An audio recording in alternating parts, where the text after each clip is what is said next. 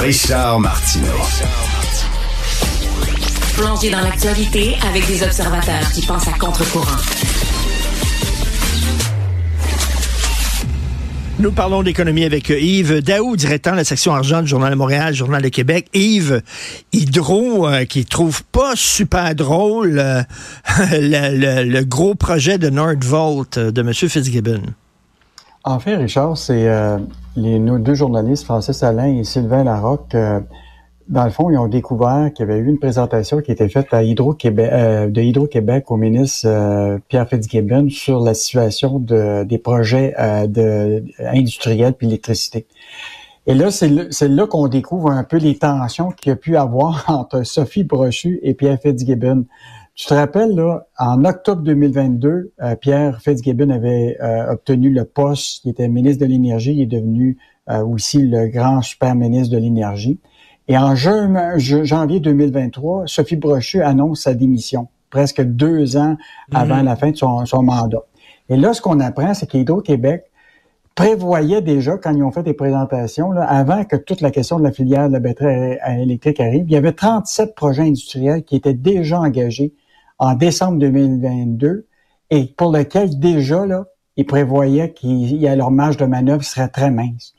Donc déjà, ils pensaient manquer d'électricité. Et là, c'est rajouté toute la question de la filière de la batterie électrique.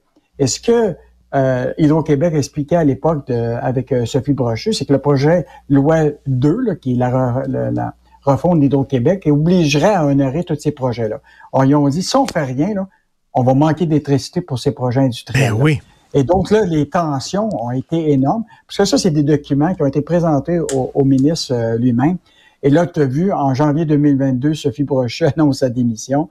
En mai 2023, c'est Michael Sebia qui est nommé à la tête. De, puis là, en septembre 2023, on annonce l'arrivée de Nordvolt, qui va nécessiter beaucoup d'énergie et aussi la filière de la batterie électrique. Et là, c'est là qu'on apprend que les tensions étaient énormes hein? entre probablement Sophie Brochu et Pierre Fitzgibbon. Sur d'un côté, tu avais Sophie Brochu qui disait, écoute, il y a déjà des projets industriels engagés, puis je serais pas capable de livrer la marchandise. Puis là, vous nous amenez d'autres projets pour lesquels, là, évidemment, l'équation marche pas. Mais écoute, c'est un, euh, texte important là, que signe Francis Alain, Sylvain Larocque. Je trouve que c'est un hum. excellent texte. Puis, tu sais, ils ont interviewé là, euh, Normand Mousseau, qu'on connaît, qui est un expert en énergie. Hum, hum. Puis, il dit, à un moment donné, ça n'a pas de sens que le développement économique va passer par des grosses entreprises énergivores ça n'a pas d'allure. À un moment donné, on, on dit, là, on va peut-être manquer d'électricité, puis là, on fait venir des entreprises comme ça qui vont bouffer de l'électricité. Euh... mais Richard, on parle là, des demandes en électricité, là, filiales de batterie, les centres de données, les serres, décarbonisation. L'Hydro-Québec l'a reçu pour 30 000 mégawatts de demandes d'alimentation de projets industriels. C'est l'équivalent de 10,5 millions de résidences. Et là, on, doit gérer on doit gérer tout ça dans un contexte où Michael Sebia a quand même présenté un gros plan. Là, hein. Il a présenté un projet de, un plan stratégique d'investissement d'au moins 155 milliards qui sont envisagés d'ici 2035, donc 90 milliards seulement pour la production d'électricité. Donc, euh, puis là, ça, ça comprend l'éolien, ça comprend la mise à jour des barrages, euh, ça comprend évidemment la sobriété énergétique qu'on veut nous faire baisser les thermostats. Euh, donc, écoute, s'ils si ne sont pas capables de réaliser ça, là, il va y avoir beaucoup de projets là, dans lequel on a des ententes fermes qui vont être peut-être difficiles à réaliser. Ben écoute, là, euh, je, lis ça. Ben oui, non, non, excellent texte. C'est sur deux pages, hein, une montagne de projets énergivores. Puis là, vous faites justement dans la section argent la liste de tous les gros projets qui vont avoir besoin d'énergie. Tu dis comment on va pouvoir euh, euh, répondre à la demande. Michael Sebia dit il n'y a pas de problème, on va, on va faire face à l'explosion de la demande. Je sais pas comment il va faire ça. C'est vraiment là un super bon texte. Euh, écoute, François Legault qui dit que ça coûtait tellement cher avec les professeurs, leur donner ce qu'ils voulaient, que là, on va se retrouver dans le rouge. Ben, en fait, euh, déjà, Michel Girard, je ne sais pas si tu t'en rappelles, en avait déjà parlé. Il avait dit, déjà à la, fin décembre 2023, Éric Girard avait dit, le ministre des Finances, qu'il avait déjà perdu la totalité de sa marge de manœuvre qui s'était donnée en budget de 2023. Puis il voyait déjà que la situation financière serait... Puis là, il se retrouverait avec un, presque 2 milliards de dollars qui seraient difficiles à, retrouver. Mais là, avec les augmentations, des conventions collectives qui, qui, ben sont beaucoup plus élevées que ce que le gouvernement s'entend, c'est sûr qu'on s'en va vers un, un, déficit plus grand puis une dette plus grande. Donc, ce qu'ils vont faire, évidemment, ils sont dans une situation, tu comprends-tu, qu'ils vont pas, en période électorale, faire de l'austérité puis couper dans les dépenses, puis augmenter les impôts. Là. Les chances que ça arrive, là, euh, déjà que le, politiquement, la CAQ ben a de la difficulté. Donc, qu'est-ce qu'ils vont faire? C'est qu'ils vont pelleter par en avant. C'est-à-dire, on va euh, rendre les déficits, euh, tu comprends-tu, euh, on retournera pas à l'équilibre budgétaire tel que, prévu. Puis évidemment, ben, on va rajouter de, l'argent dans la dette. Et là, tu sais très bien que la dette qui est près, qui dépasse le 230 milliards au Québec, la réalité, c'est que les taux d'intérêt, là, ils sont plus à 1 là. Ils sont beaucoup plus élevés. Fait ben oui. Nos frais de dette sont plus élevés.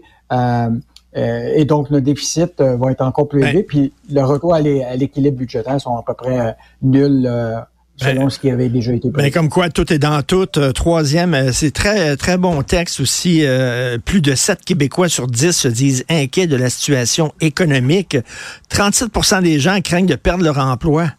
c'est, on est en, angoisse économique. Là. Non, en vrai, c'est un sondage qui est fait par la Fédération des, des, PME au Québec. Là. Ils ont fait un sondage auprès, pas seulement de leurs propres membres, mais auprès de la population québécoise, de 1000 Québécois.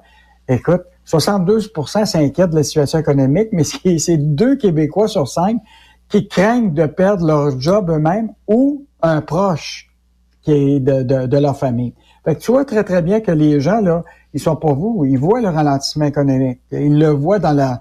Écoute, tu as des, as des mises à pied, on l'a vu là, chez Lyon Électrique, chez bien d'autres euh, entreprises, où là déjà il y a une, une diminution de la cadence de production, on fait des mises à pied, ça paraît pas, on remplace pas des postes qui qui devaient être pris, euh, faits, on des postes qui étaient affichés, on arrête de les, de, de, les afficher.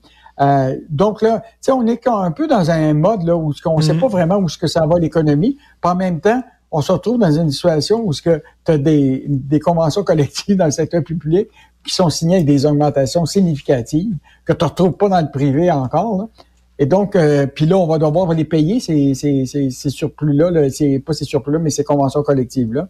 Donc, euh, mm-hmm. on se retrouve dans une situation économique là, où ce que dans le secteur privé, c'est difficile, on le voit très, très bien, puis là, tu as, un sondage qui le montre. Puis dans le secteur public, on n'a pas terminé, là. Les infirmières, c'est pas signé encore, euh, Richard, là. Écoute, Donc, euh, euh ouais. pour Éric Genre et François Tout à fait. des prochains mois. En tout cas, euh, plein de, plein de bons textes dans la section argent aujourd'hui. Puis là, on n'a même pas le temps de parler là, de la chronique de Francis euh, Gosselin sur les rabais à 50% chez Loblaws, mais lisez ça, c'est très intéressant. Merci beaucoup. Bonne job et à demain. Salut. salut. À demain. Salut.